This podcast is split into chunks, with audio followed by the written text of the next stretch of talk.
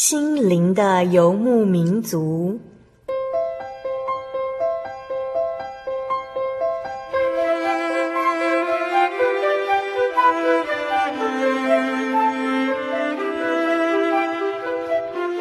在这个谁都不管谁的后现代社会里，每个人的心灵都是游牧民族。成长的过程就是寻找的过程。每一颗漂泊的心灵，其实都在寻找生命的绿洲。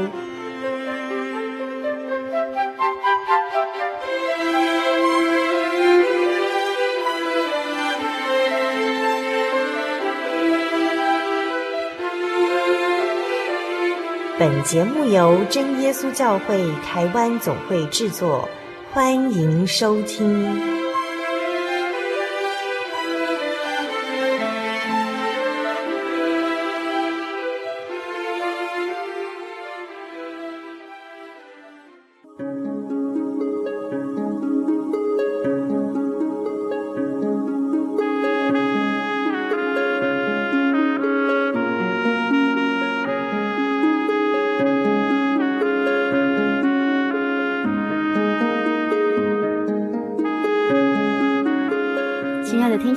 我是阿弗拉。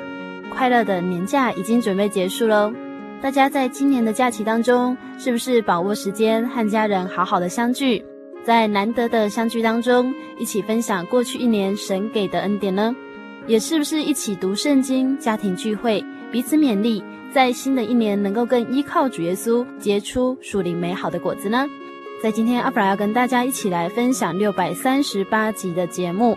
在节目当中，我们将邀请到呃之前曾经在新游牧民族与我们分享信仰故事的东升教会陈秀玉姐妹哦。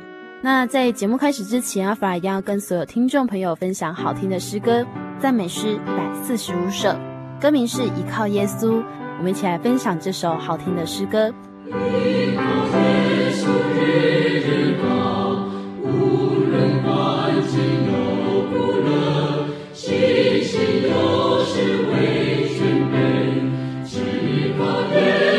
耶稣，此就是时时刻刻靠耶稣，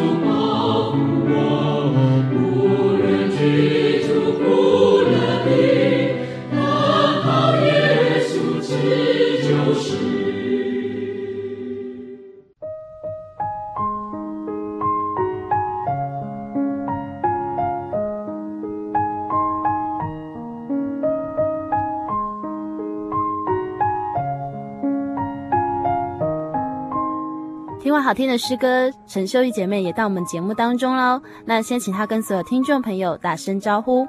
啊，各位听众大家好，啊，我今天特别来见证，我信主耶稣以后，神在我们家小孩身上所显出的大恩典。嗯哼，呃，秀玉老师，你有几个小孩？呃，我有两男两女，四个小孩，嗯、每一个小孩都有不同的恩典。大的是女儿，第二是儿子，嗯、第三是女儿，第四也是儿子。我从大女儿、嗯、啊，哎，我大女儿念幼稚园小班的时候就已经受洗归主的名下。嗯哼，那这孩子啊很单纯，他很爱小动物啊。有一次呢，刚好是过年大年初一正中午的时候，我叫他把家里的那个脚垫拿到那个走廊的柱子上去敲打。奇怪啊，怎么下去半个钟头都没有上来？嗯哼，那我就马上下来看，没有看到他的影子，我很着急。我就觉得，哎，可能有一点不对劲，因为大年初一啊，我们家是店面，附近住家全部都关着门，没有人开店嘛。嗯、那我就马上心中就祷告，嗯哼，然后我就上去跟我先生说，很奇怪呢，小孩子不晓得跑去哪里，那个脚垫就丢在外面那边，人跑掉了，一定出事情哈、啊，因为我们孩子平常都不会单独到别的地方去玩。啊，所以我觉得一定有事情，我就赶快祷告。我祷告以后再去找，又是找不到，我更着急，更加迫切祷告。我祷告以后也是赶快再下去找，因为当时我们住家后面哈、啊，还是一种算比较郊外啊，因为后面有个田园种甘蔗的，还有那个玉米等等哈、啊。我去找的时候，刚好他从那个甘蔗园跑出来，整个脸发青。我就问他：啊，你刚刚不是在我们家门口？在打那个脚垫，那你怎么跑掉？嗯、他说：“妈妈不是啦，有一个就是像爸爸那种年纪的人哈，骑个摩托车很壮哈，跟我说：‘妹妹，你要不要小白兔？你要不要小鸽子？’他说要啊。他说我带你去抓那个鸽子哈。他说好，就跟他走。嗯哼，然后就走到甘蔗园里面啊。我那时候女儿应该是小学三年级了哈。嗯他就觉得很奇怪，甘蔗园里头怎么会有鸽子呢？没有啊。嗯，他说你你先躲在这边哈、哦，我到那一家去看，他们的鸽子在不在？看到的话，我才来找你出来。那时候我女儿她是那个幼稚园的时候就受洗，那时候她已经小学三年级，嗯、对神有概念。她说，嗯，一定是坏人哦，怎么把我抓到甘蔗园来？她说主耶稣你救我。结果那个歹徒哈、哦、把我女儿丢在甘蔗园，他跑出来。可能看附近有没有人啦，嗯、哼可能他要下手。嗯、哼当他跑出甘蔗园的时候，我女儿就在里面就一直祷告，主耶稣你救我。啊，看到歹徒没有看到，他就冲出来，冲出来刚好我也到了，嗯、哼所以看他整个脸色发青，他才讲整个过程。嗯、哼啊，所以是我我想要不是主耶稣的看顾哦，真的这一下子我们完蛋。感谢主啊，现在想起来实在是 心中啊真的感谢再感谢啦。嗯、然后我就一直回想说啊。我们信主耶稣真的很大很大恩典，嗯啊，所以我就想到我刚到教会不久，教会的一个比较年长的就跟我说，信耶稣你什么都不要怕，他就叫我念诗篇四十六篇第一节，嗯，他说神是我们的避难所，是我们的力量，是我们在患难中随时的帮助。因此呢，我每一次碰到什么意外的时候，我这个经节就马上浮现在我的脑海中。所以我我女儿发生这种事情，那时候我当然也是紧张，但是我想主耶稣必定会拯救，因为这一个经节我记得很熟。有一次我这个大女儿跟她的堂哥哈，嗯、去那个他们小学玩，其实平常我们都有教导哈，你这要注意啦，注意什么歹徒啦，注意什么，但是孩子到底是很天真，他没有办法注意那么多。不过我有跟他说哈，如果礼拜天或者礼拜六下午学校都没有人，你不能随便去。嗯哼。就他有一天就没有跟我讲，偷偷的跟他的堂兄跑到那个国小去玩，去躲迷藏了。嗯哼。他们在玩的时候，可能附近啊，因为我没有看到那个人。小孩子回来描述，嗯、他说有一个穿的那个高中制服的一个男生啦。我女儿躲到厕所里头去捉迷藏。他也就跑进去，跑进去的时候就把厕所的门关住啊，然后就把他的嘴巴捂住。嗯哼，下一个动作就要毛手毛脚要脱他的衣服。嗯哼，他的堂哥在外面一直找他，叫他喜代喜代，你跑去哪里？你躲在哪里？我怎么都找不到你。嗯哼，啊，很感谢主耶稣呢。其实他们那时候也是差不多是三年级左右的小朋友嘛，到处找都没有，他就在大声在厕所门口就大声叫：“西太，西太，你赶快出来！”但是他每一个厕所就去敲，敲到一个厕所打不开，啊，敲也都不吭声，他就在外面大声喊：“我要去找警察来了！”结果那那个男生哈就把门打开，我女儿出来，啊，整个脸也是花青。这是一种很危急的关头，神的怜悯能够把我的女儿保护的那么完全，我们真的感谢再感谢。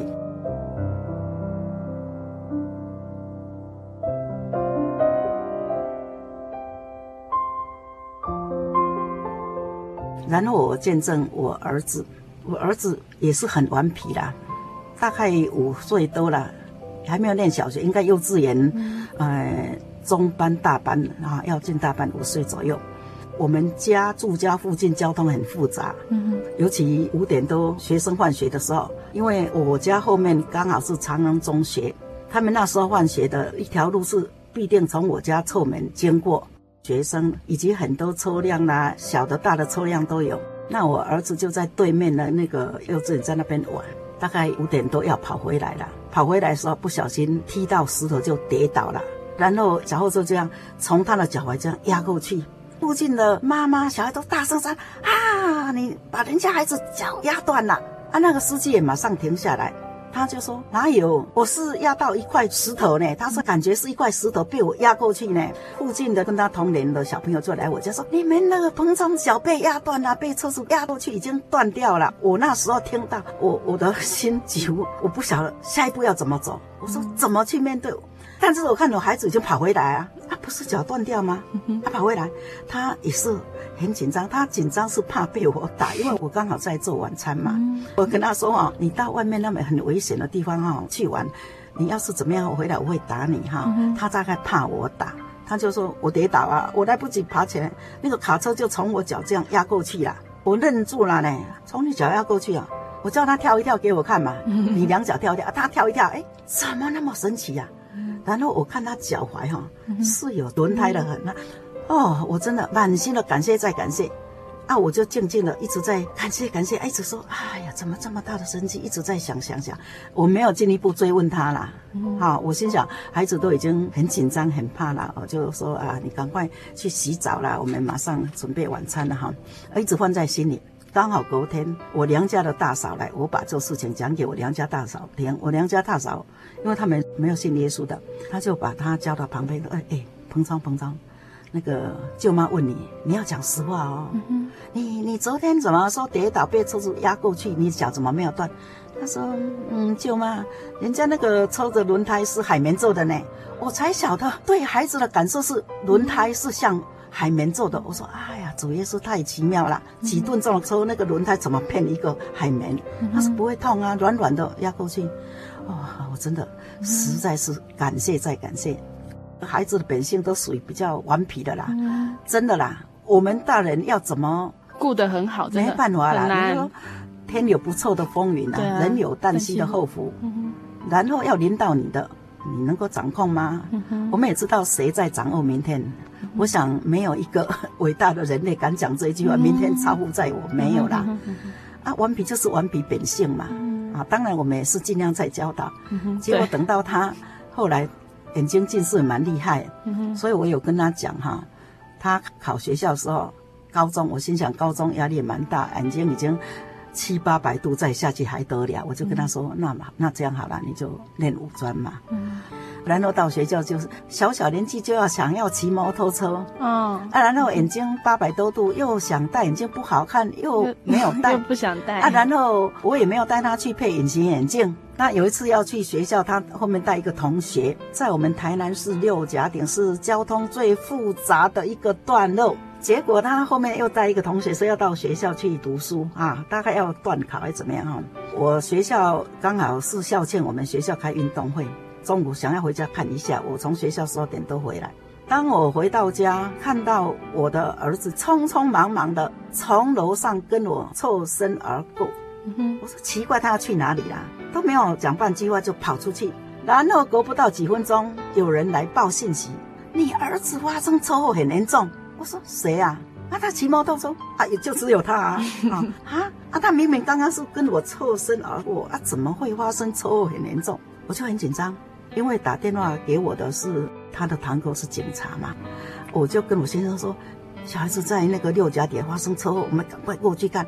我先生就开车子，我们赶快跑过去看，看我儿子哈，就整个人躺在墙壁上，奇美医院嘛，因为六甲点靠近奇美医院嘛。整个人也是很紧张，好像有气没力的。哎，我看他奇怪，他都没有伤吗？嗯哼。那我给他检查一下，哎，那个小腿啊，擦伤了，嗯哼，一点流血都没有，擦伤。啊，到底发生什么事情？然后他旁边有一个肇事者，我都不晓得是什么情况，因为我们都不了解状况嘛。对啊。那个肇事者怎么问我呢？你们家在做什么？你们祖先在做什么？我说奇怪，他怎么问我祖先在做什么？我说没有啊，我们是基督徒。哦，难怪哦。不然这个命倒就没有啊！发生什么事情？可是整个过程是这样，因为已经是红灯，他就停在那边，他没有戴眼镜哦，八百多度没有戴眼镜哦。然后绿灯，他有看到绿灯，就骑车子要过去。但是那个肇事者，他是那个车子已经头已经过去，他后面拉一部车啦，应该那个车子不能在市中心呢。啊，因为他没有戴眼镜，没有看到那一条绳子还是铁链，他就。冲过去，冲过去，哦，那个速度还得了啊！嗯、啊，所以整个人被甩出去，嗯、连他后面的同学，啊，甩出去哈，好像几十公尺这样甩出去，应该是没命哦。嗯、因为那时候交通最复杂的时候呢，嗯、那个肇事者就马上停下来看，啊，这下完蛋了，一定没命，两个都没命。当时两个都没有戴安全帽，然后发现我儿子都起来，啊，车子他也是。牵起来，然后看到后面那个同学哈，昏迷了，嗯哼，啊，所以那个肇事者，我儿子就求他，拜托了，拜托了，救救我们了，赶快了，赶快了，把我同学送医了，拜托，一直求他啊，然后警察也到了，嗯哼，可能不晓得谁去报警，警察也到了，然后肇事者就把这个昏迷的那个同学就送到奇美医院，比较近嘛，几分钟就到，啊，所以我去的时候，我才知道这回事，他说那个脑震荡，现在昏迷，啊，我心里很紧张，说。如果真的严重的话，我们也很难过嘛。因为到底是我孩子带他嘛，我儿子为什么回到家？你知道？嗯、因为警察要看他驾照，一定是没有，那不用讲了，嗯、要看行照啦。哦，他是回到家拿个行照，看到我不敢讲就冲出去。嗯、啊，所以人家打电话说小孩子在六甲点发生车，我都不敢相信。说刚刚明明是，所以那个肇事者说，嗯，这应该是没有命的啊。啊，所以他问我，你们祖宗在做什么？是信耶稣？说难怪啊。所以真的真的非常感谢，你看那么大的车摔的出去，整个车子被甩出去，他只有脚上擦伤，也没有流血呢。啊，我心里就一直祷告啊，主耶稣啊，你要救这个同学哈，我们啊承受不了，承担不了，我们心很难过。其实很感谢呢，那个学生哈，当天就醒过来，因为发生的事情大概中午的时候嘛，他下午就醒过来了。他醒过来就有一位外伤嘛，擦伤住院，也住了一两天而已就回家了。所以我事后一直想，哎呀，真的感谢再感谢呢。如果没有神的看顾啊，那那一条命可能断送掉。如果没有断送掉的话，一定是骨折嘛。哎呦，那个不是开玩笑呢。而且飞出去又没戴安全帽，都没有啊。所以那个肇事者后来警察罚他嘛，那你不应该把这个拖车，这个市中心你怎么可以把拖车？带进来呢，因为他看绿灯过啊，但是马上转成红灯，他那个他是一个链子，一条长绳子啊，这是哦，真的想起来实在是感谢再感谢了。看我这孩子哦，真的很多事情让我啊，如果没有主耶稣的话，我今天不晓得怎么过日子，每天都在担心他就好了。对对对。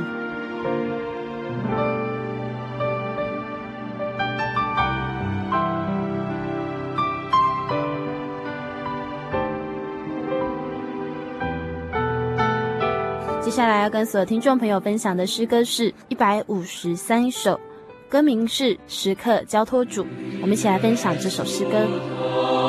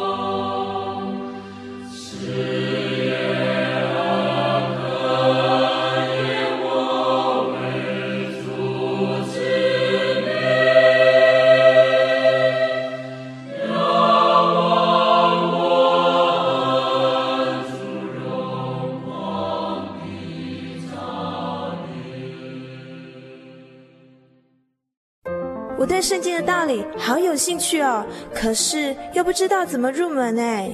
你可以参加圣经函授课程啊！真的啊？那怎么报名？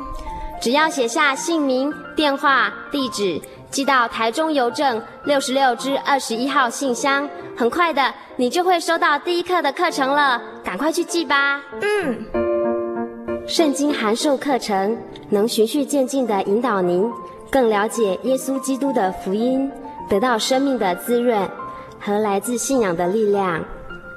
本课程完全免费，欢迎来信台中邮政六十六支二十一号信箱，请注明参加函授课程。愿神祝福您。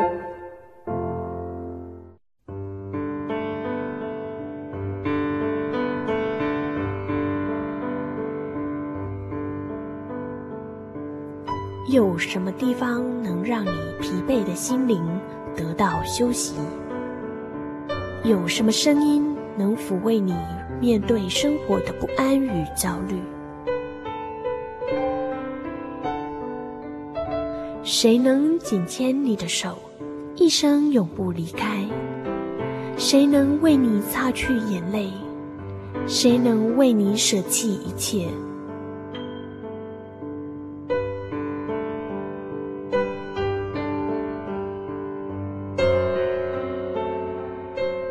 耶稣基督正等着您，等候您回到他的身旁，再次与他相认。欢迎您至各地真耶稣教会，让我们的疲惫与不安，在他怀中得到安歇。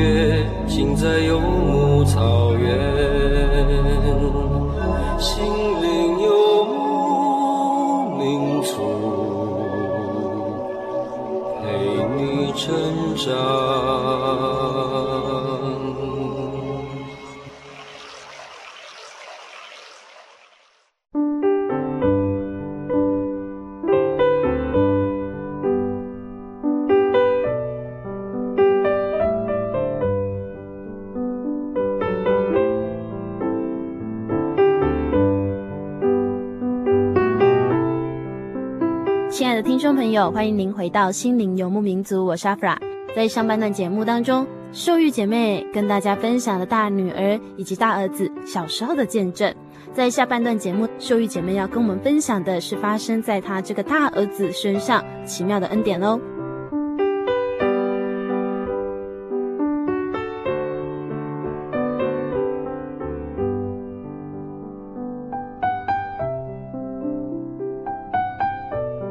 好不容易念毕业了哈，毕业典礼以后哦，同学他们很多都要去服兵役了哈，就什么欢送啊，我欢送你，你欢送我。毕业典礼以后啊，我在家提心吊胆，哎，啊怎么十点还没回来？他们就说啊，今天要欢送了，反正送来送去送不完了。我把他东西都准备好，我明天八点钟要送他到火车站的，要报到了嘛哈，已经晚上十点还没回来。我一直祷告，一直祷告，真的为孩子蛮操心的。我没没办法呢，只是靠祷告。后来他回来了，回来说啊，让他睡一下。结果他自己也知道明天要报道，他很早就醒过来了。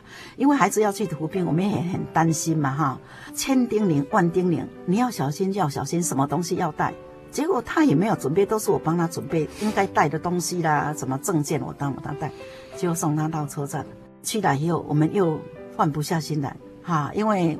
天下父母心呐、啊，嗯哼，每一个孩子都是我们心肝宝贝。一说啊，去那边不小心，所以我一直在注意了哈。我就打电话说你怎么样啦？没有，我在这边很好啊。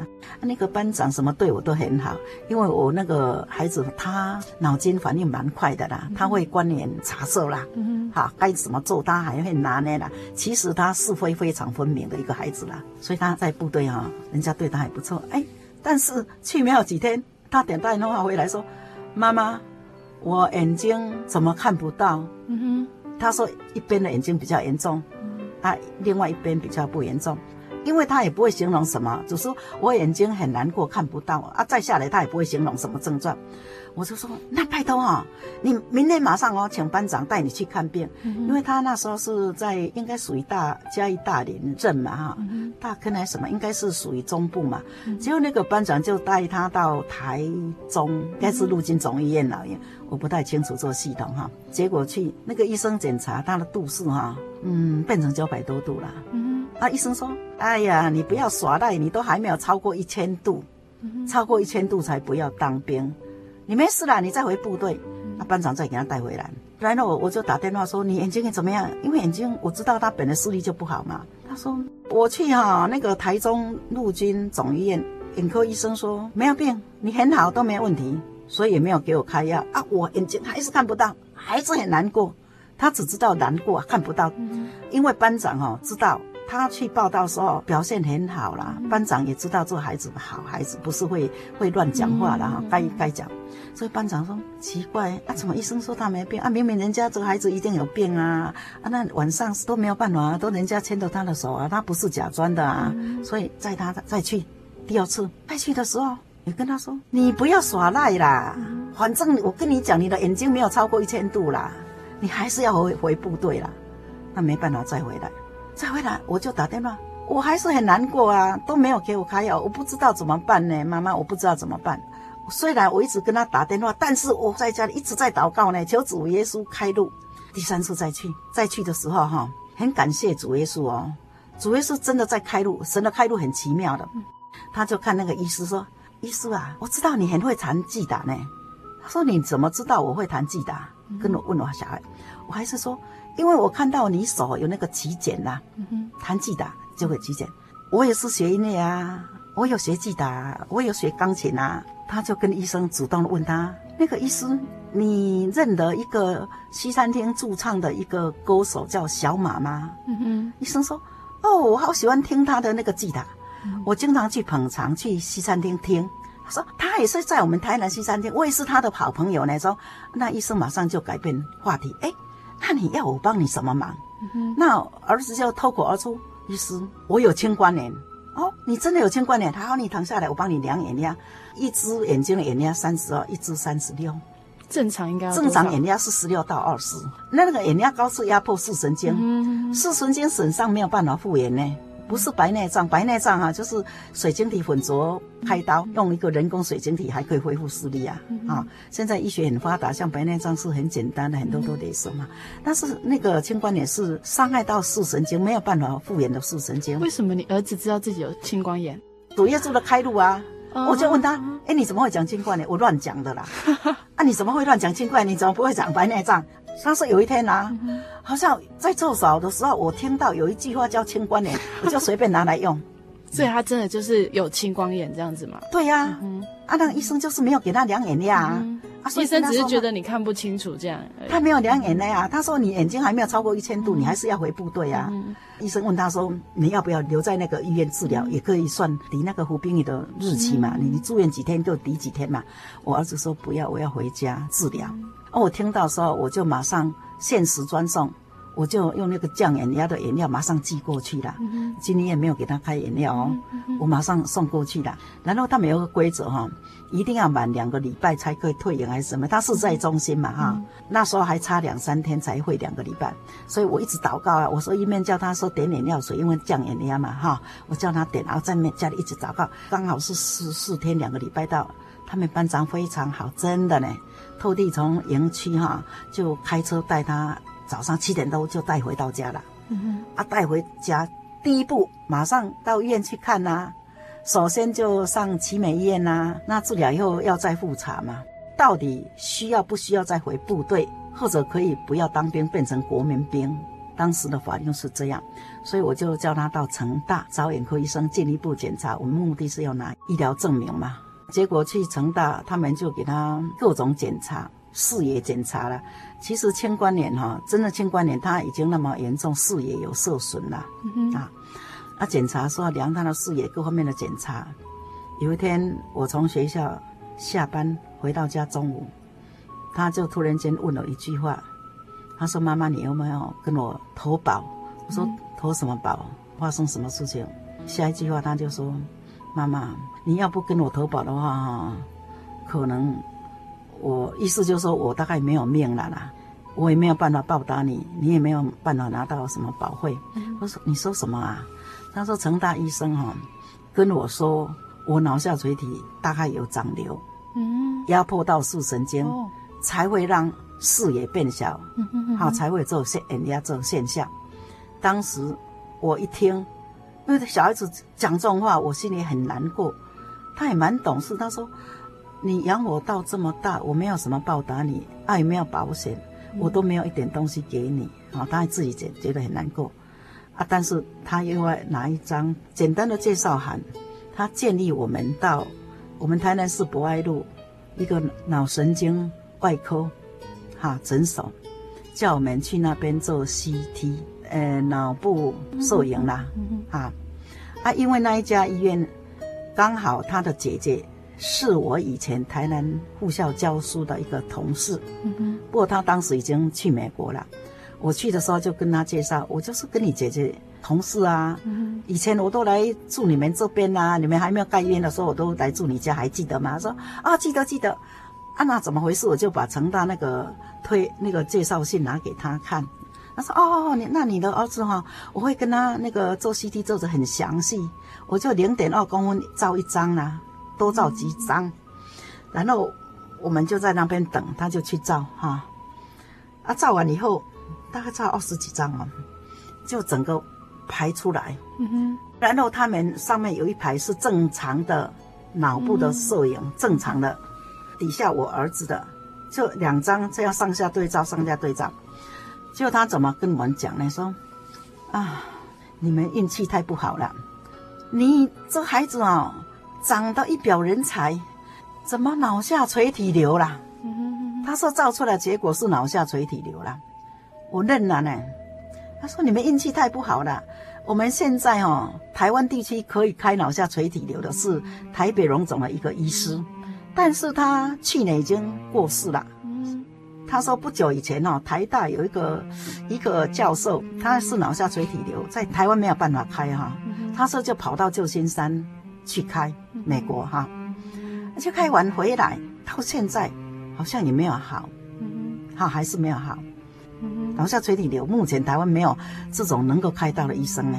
那个时候是民国几年呢？大概七十。七十三或者四五这一段时间呐、啊，嗯、要是详细的话，我可能回去再翻一下，可以看得出来哈。对，七十几年的时候，七十几年，嗯、应该是七十五年以内啦。嗯嗯、哈，嗯、啊，然后我听到这样，我很难过啊。那、怎么这样呢？嗯、好像在给我们宣布判死刑嘛。嗯、如果真的到美国的话，真的我们财产就实在是家产，嗯、要有多少钱要去那边花掉哈。啊，所以我回到家，我们听了以后，就是我先生跟我跟我儿子三个人，就回家，在路上心很沉重，很难过，大家一句话都没有讲。回到家，我就把我另外三个孩子叫过来，宣布这一件事情，说我们要全家禁食祷告，不然哈，哥哥哈发生这种事情，你们别想再念书了，没有钱啊，没有钱。而且我要把我们房子卖掉，什么卖掉，我们有的财产卖掉，哎，全部把钱拿到美国去。我们要让我儿子去那边去治疗哈，所以他们听了以后也很紧张啊，这种这种宣判非常紧张，一起祷告。啊。其中当然我进食是不用讲啦，啊，其他小孩大概没有禁食，但是我儿子本身就禁食祷告，他真的很迫切祷告，啊，他听医生这种宣布，他也很紧张。听医生这种宣布以后，我整个晚上就没睡了。我除了祷告以后躺着也没办法睡。然后我真的张个眼睛，就一直啊想想想，瞪着天花板，然后再祷告，就这样到天亮。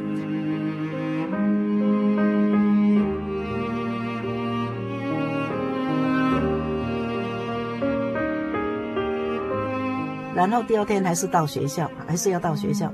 到学校，我早上的课我没办法上，我跟我同事说，我碰到这种事情，我没有办法上课了，我心都已经崩溃了。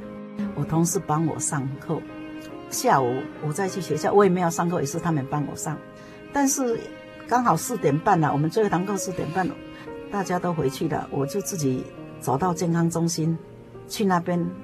好像坐在那边思考一下，我下一步要怎么走？我在评估我下一步要怎么走。当然我是靠祷告，没有错啊。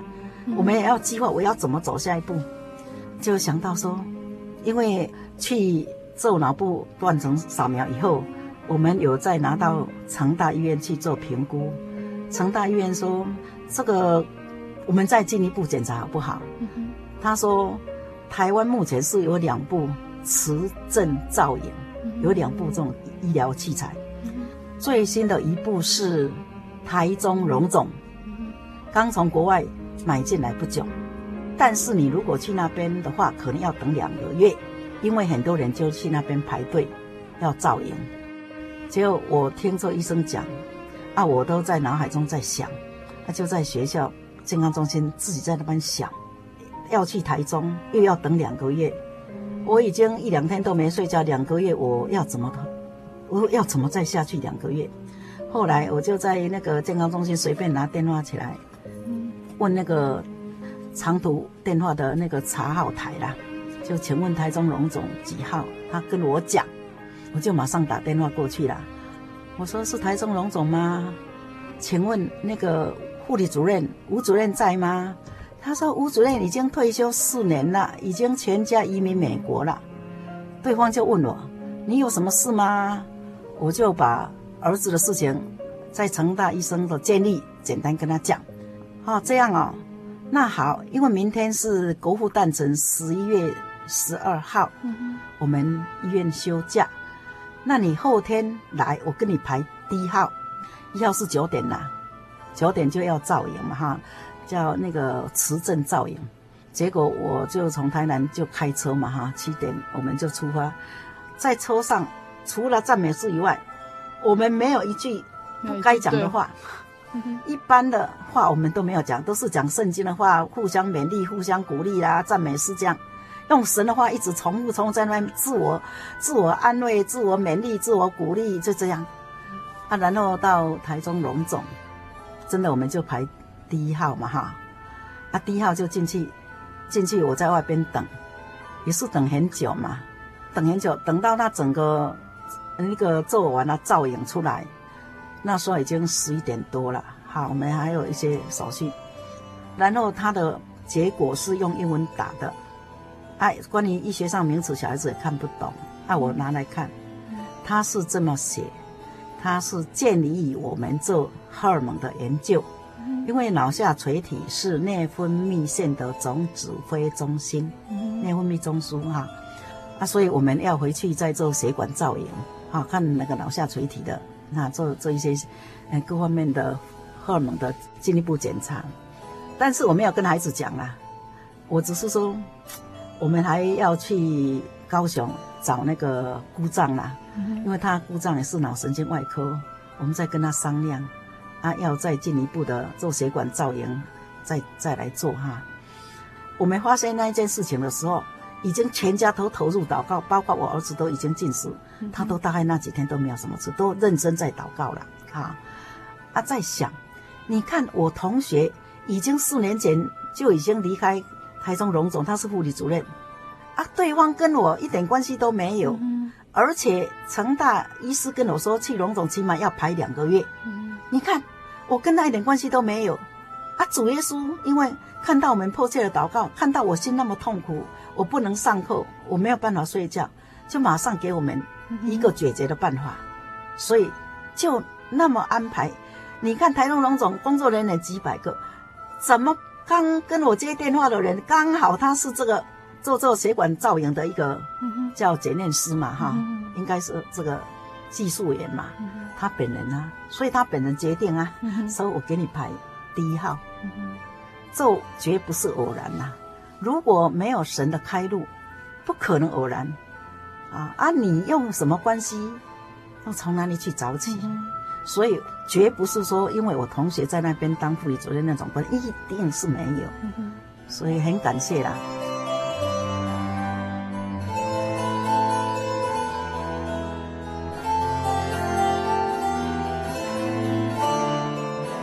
后来我就。做检验报告拿到的时候，我就说好吧，我们回去再考虑看看啦、啊。我们一直祷告哈，啊，慢慢慢慢，我到今天为止，我那个检验报告还给他留着，嗯哼，啊，那个造影的，嗯，图图那个什么底片啊什么，我都还留着啦，嗯哼，啊，啊，小孩子后来就一直在医院复查嘛，他们因为要复查都要什么去陆军总医院呐，凤山跑了好几趟啊。好，要检查啦，因为我们都有成大的证明嘛，啊，都把这些证明、这个检验报告都送过去，啊，在那个凤山陆军总院检查，都说嗯，还是要当兵哦，还是要回去当兵哦。嗯、啊，我的意思是说，啊，小孩子眼睛既然不太好，就不要再当兵算了啦，嗯、啊，啊，我是这么想，啊，当然小孩子这一而再再而三去这样检查好几次，然后最后一次哈。我儿子一直都强调说我眼睛很不好啦，嗯、我脑部又怎么样啦，就强调这些嘛哈，因为那个检验报告有写嘛，嗯、就讲这些。然后最后一道的最后一次决定要不要再回部队的检查是到台北三军总医院，到台北去，啊，他都自己去嘛，他去那一次啊，他说很奇妙呢，好像那个医师跟他检查以后，就跟那个护理旁边一个护士就说啊，你再继续帮他看一下怎么。后来结果医生就说，嗯，那可以不当兵了啦，好像开一张什么证明就不当兵，变成国民兵了，不用再回部队了。那因为那时候已经是九月了嘛，我就跟我儿子说，哎，我上次有跟你讲哦，你眼睛不好，所以不念高中，啊，那那个五专毕业以后，我们再进大学，啊，啊，现在现在你也不用当兵了啦，我想。姐姐在日本，你也去日本好了，两个比较有伴。他不太敢，因为他心想说日语根本就没有基础。他说如果到美国去的话，英文还有一点基础，他那边不要。那我心心想说没关系，你考虑啦，我还是先办了哈。要到学校拿英文成绩，那感谢主耶稣啦。啊，刚好那个校长哈，他们学校校长跟我以前也是同事嘛，我就把这事情讲给他先。他也是很好，说那今天就请我们学校那个英文老师，我给他公假，他把你儿子的英文成绩单今天全部打出来。因为我说我们距离开学已经两个礼拜，剩下最后两个礼、嗯、一个多礼拜来不及了，好要要去办啦，然后要出去了，都来不及，大概两个礼拜已经来不及。有台中啊，然后一直跑跑跑跑，后来刚好搭上最后一班飞机，嗯、去的时候是先。进语言学校嘛，日本大学的附设语言学校，啊，刚好到日本去，就是第二天就开学了，嗯哼，哈，很很紧凑啦。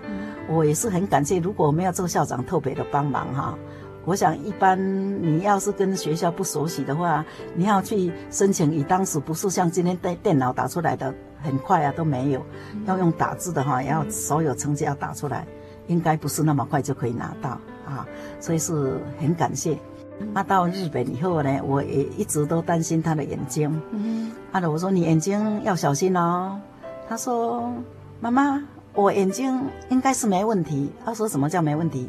因为哈，我来日本我就去考那个驾照。嗯哼，因为日本这个考驾照以前要检查身体检查视力，他们很严的哦。嗯，啊，我都有检查通过才考驾照啊。我考那个，他是考那个后抽的驾照，不是普通，就是。”大概小后说，他说我考驾照，我现在可以打工，嗯啊，我打工，我的工作就是我放学以后，他在东京嘛，然后放学以后四点五点，我就从东京帮人家收集一些衣服啦，要洗的衣服，然后送到那个横滨，嗯东京到横滨大概要开车是四十分吧，三四十分，啊，然后从那边洗好衣服再送回来，我是做这种工作啦。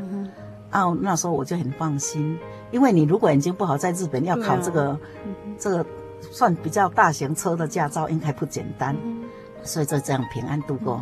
所以他其实他那个瘤是，我想到底是怎么回事，我们不知道。所以到现在也都没有没有没有怎么样再去检查什么都没有怎么样都没有没有没有，已经经过那么久了。我们现在只能说，我在重复四篇四十六篇，神就是我们的避难所，我们在患难中随时的帮助。真的，你碰到困难，你也不晓得下一步怎么走，也不是说你用金钱可以走完下一步，也不是靠你的才能、你的什么可以走完。神要帮助你是轻而易举的，就是那么简单，他都很 OK，都很好。啊，他现在也是有自己的家，是很美满呐，都很好。从日本回来，他就在竹科上班了嘛，哈，现在都很正常，家庭都很正常。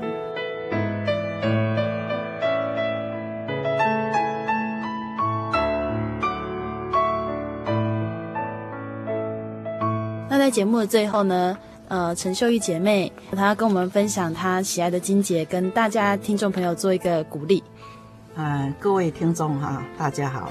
以上见证的是我亲身的体验，愿与大家共同分享。希望各位听众能早日有机会接受做佳美的福音。最后我分享喜爱的经节，诗篇九十一篇九到十一节：耶和华是我的避难所，你已将至高者。当你的居首，后患必不临到你，灾害也不挨近你的帐篷，因他要为你吩咐他的使者，在你行的一切道路上保护你。阿门。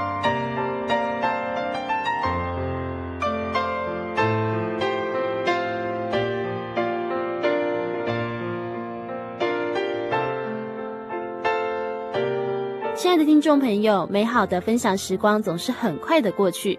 如果您喜爱今天的节目，欢迎您来信索取节目 CD、圣灵月刊以及圣经函授课程。来信请寄台中邮政六十六支二十一号信箱，台中邮政六十六支二十一号信箱，传真零四二二四三六九六八。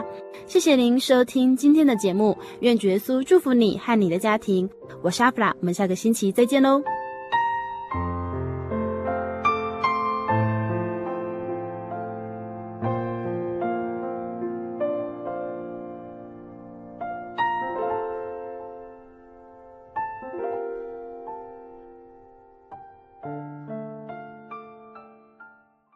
圣灵小品文。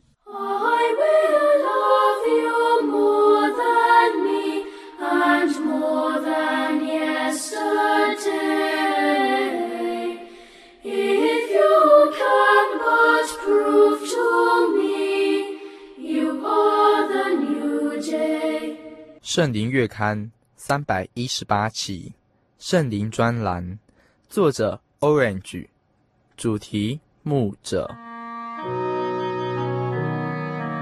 耶和华是我的牧者，我必不致缺乏。他使我躺卧在青草地上，领我在可安歇的水边。这经节出自圣经诗篇二十三篇，所显露的在信仰上与神的美好关系，是许多人所期盼追求的。我相信圣灵将这样的关系具体地实现在我们的生命上。让我们了解为何神的带领，体会与神同行，主恩够用的平安满足。许多得到圣灵的人，在祷告中都可以深切地体验神的存在，并且与神进行交流。这样信仰上亲身经历的力量，可以彻底改变一个人，或是瓦解固有的城府观念。曾经哥林多前书十二章十二节到二十七节所描述关于教会里。兄弟姐妹互为肢体的比喻，对我而言是太过理想化。究竟是否能够实现在信仰生活中，抱持怀疑态度。直到那年我生了场重病，有许多教会弟兄姐妹都来关心在医院的我，为我祷告。当我和教会的弟兄姐妹一起祷告时，我常不由自主地流下眼泪，也常看到一些帮我代祷的人轻轻地拭泪。那时渐渐的体会，若有一个肢体受苦，所有的肢体就一同受苦的意思。后来平安的出院，再次出现在教会中时，有许多人说看到我平安回来，觉得很高兴。虽然教会的弟兄姐妹都不尽熟悉，但那种在圣灵同为肢体的感动却一直持续。后来参与了几次教会的丧礼，虽然与在主里安息的那些弟兄姐妹非亲非故，但却常为之鼻酸。然而这样感同身受的悲伤，并不全然只是难过，也会因为他们安息在主的怀中而深感平安。只是。还活着的人面对亲属的离去，难免难过。相信神会亲自安慰，擦去他们的泪水。从来没有人见过神，我们若彼此相爱，神就在我们里面，爱他的心在我们里面得以完全了。许多时候，或许我们不觉得自己的信仰离神的标准很远，就像是我们不觉得自己会不爱神，但圣灵的教导却让我们了解。真正的爱神，竟然是落实在爱弟兄姐妹上。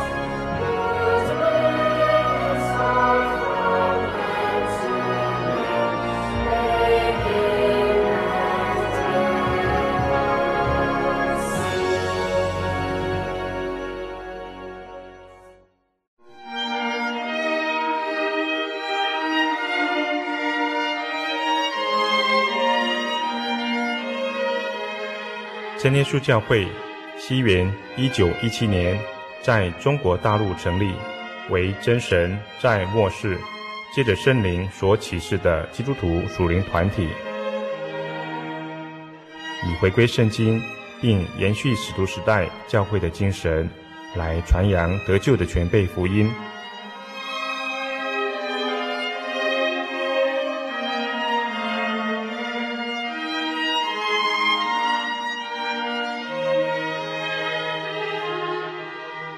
初期的传道工人，在圣灵的带领下，以真理和神迹奇事的彰显，来证实所传的福音，以能亲近耶稣，得着救恩。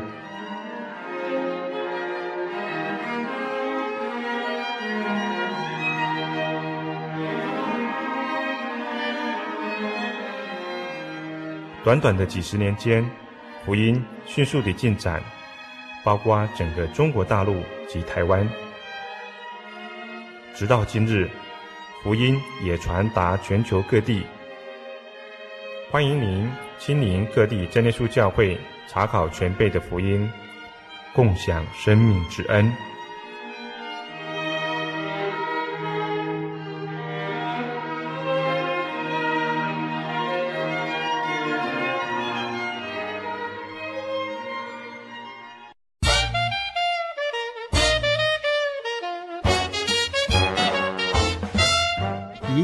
喜，好久不见，你要去哪里？我今天要去教会。哎，今天是星期六，又不是星期天。我们真耶稣教会都是在星期六守安息生日的哦。哦，真的啊？那你们都去教会做什么？很多啊，我们会唱诗赞美神，还有听圣经的道理，还有很多很多。哇，听起来让我也好想去哦。在哪里？在哪里？我可以跟你去吗？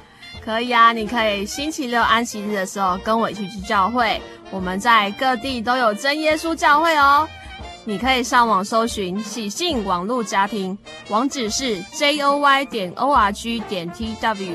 哦，我知道了，我现在就去 j o y 点 o r g 点 t w。欢迎您到各地真耶稣教会。